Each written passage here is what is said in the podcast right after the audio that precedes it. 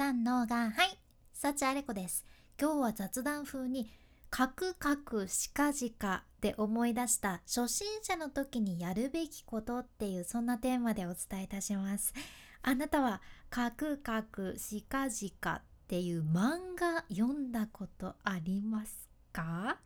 私ねあんまり普段漫画読まないんやけどまあというか学生の頃は読んでたけど大人になったらねあんまり読まなくなったんやけど結構この漫画をおすすめしてる人が多くって読んでみたんよね最近。でこの漫画がねうん大人になった今だから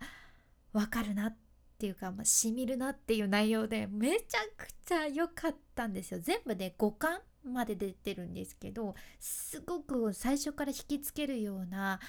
うん展開にされていて面白かったよね。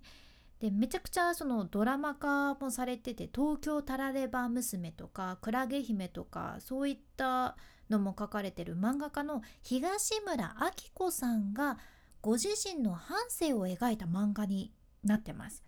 でまあこの「カクカクしかじか」の簡単な内容を言うとねその東村明子さんが高校生の頃もう漫画を読むのめっちゃ好きすぎて少女漫画の漫画家になりたいっていう夢を持たれてね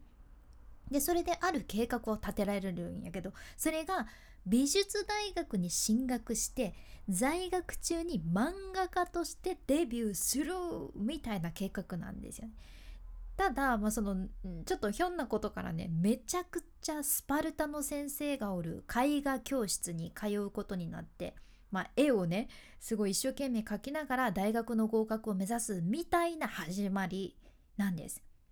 もうねその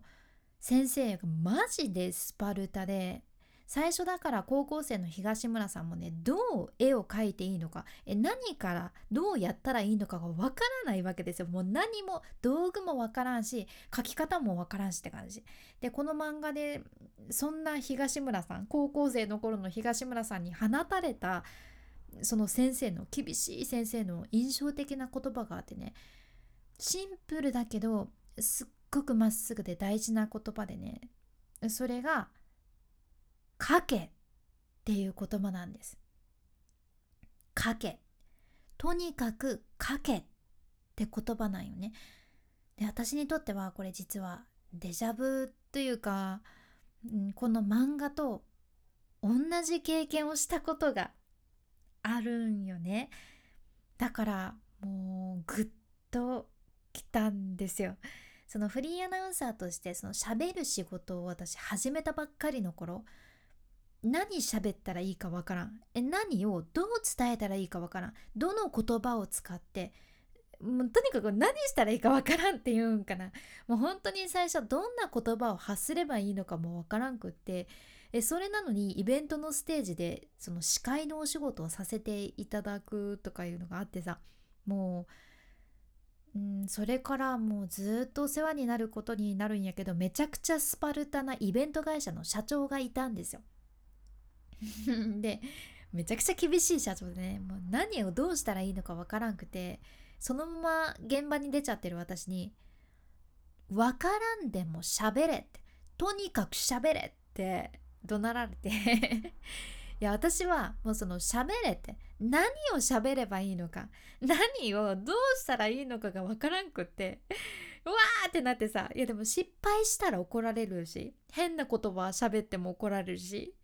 だから失敗したくないし怒られたくないしで言葉がねマジで出てこないわけですよ。もうなんていうか頭が真っ白になるしね。もうななんだろう あの感覚。んでもそんな私の様子を見て分からんなら分からんなりに目の前で見えてるものを喋れって言われよったじゃんね。ね本当にこのカクカクしかじかの漫画のシーンと重なって初心者で、とにかく何が何かわけわからんやった頃を私は思い出したんですよ。最初はもうわからんけど喋らないと怒られるから 喋るもうとりあえずなんか目の前に見えてるものを喋るみたいなことが起きていて、うん、あの頃はお客さんとか何かこのステージを見てくれる人とかより本当に自分のことしか考えられてなかったガキンチョやったんよね。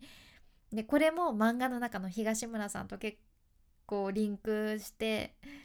でも分からんけど喋ったんですよ私も。分からんけど目の前のなんかお子さんがいらっしゃったら「わ今お子さんが手振ってくれてます」とか言って一生懸命喋ったりうんなんか「あうちは仰いでらっしゃいますね暑いですか?」とか言ってもうとにかく目の前に見えるものを喋ることに徹してでもね現場が終わったら当たり前に反省点ばっかりですよね言葉も拙いしなんなら自分が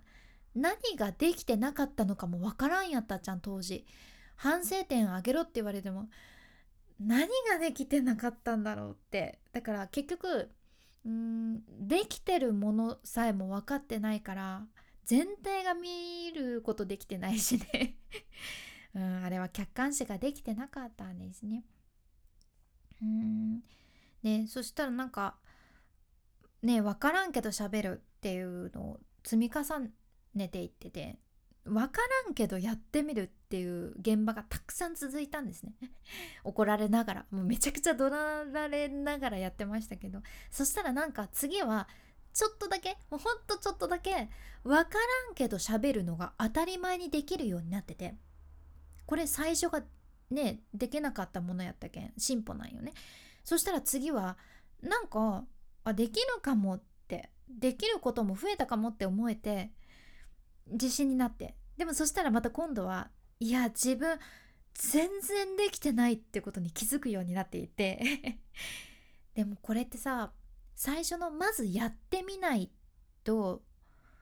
最初のまずやってみたっていうのがないと絶対に気づけないことだなって思ったあちゃん。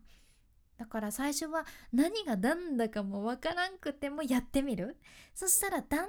だんだん次のやることが見えてくるって感じかな。で自分ができたことも気づけるようになっていって自分ができないっていうことにも気づけるようになってくるから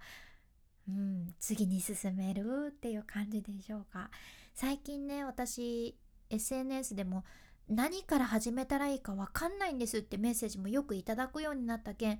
まあ、そういう人にも今回の話が届いてちょっとでも役に立てばいいなと思ってシェアさせていただきました。どうやったかな？君に幸あれ。ではまた。博多弁の幸あれ子でした。